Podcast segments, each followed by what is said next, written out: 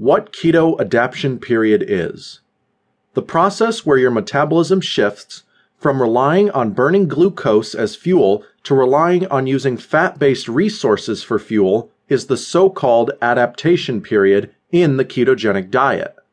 In this process, fat oxidation is not only increasing, the body is also starting to produce the right amount of ketones. This is truly an alternative source for fuel needed by the body to produce energy.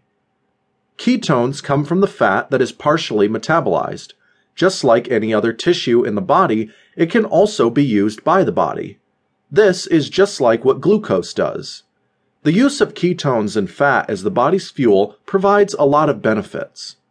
This is also aside from the main goal of people wanting to lose weight.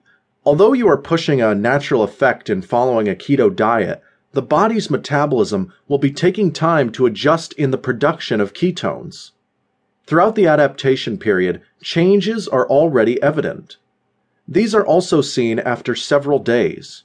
More improvements will follow as carbohydrate restrictions continue in the following weeks. What happens during the adaptation period? In the process of the adaptation period, there are two stages that a person may need to go through. The first stage, or the toughest part of the entire period, is the first few days up to a week. Since your body still uses the glycogen it stores, the first days will aim in breaking down the vicious phase of your glucose based metabolism. In this stage, you will start avoiding carbs and your glycogen storage will begin declining. However, your fat metabolism is not yet optimized and the production of ketones is still insignificant. In this first stage, you will notice significant water loss. To maintain your glycogen storage, water must be stored with it. A gram or one part of glycogen should be hydrated at around 3 to 4 grams, 3 to 4 parts, of water must be stored. This means that when the glycogen storages deplete, you can lose about 2 kilograms of stored water in your body. Normally, the high levels of circulating insulin result in water retention. These also help prevent sodium excretion. With the keto diet, insulin levels are lowered and insulin sensitivity is increased. These will all result in the release of excess fluids. Due to this, other claims that those people who are losing weight with the diet are shocked by the amount of water loss from the body. This might be true at the start of the diet. However, you'll find out that it is not the only reason for weight loss in the process. Once glycogen decreases and starts running out, the body will start to produce ketones.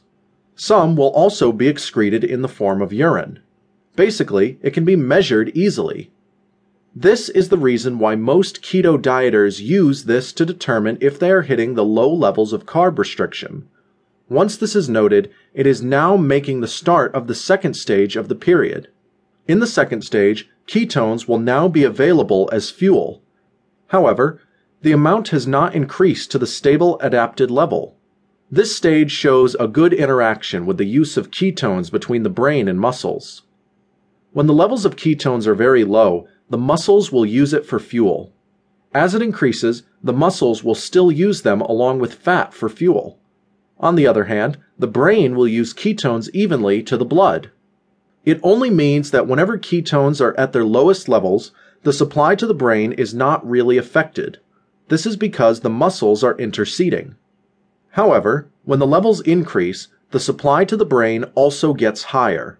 This is the point wherein the brain will depend on the ketones. Its supply is not at risk to run out. Also, the need to eat all the time to maintain mentally functioning and focused will disappear. The muscles will start relying on the fats as their fuel. They will have access to an unlimited energy supply.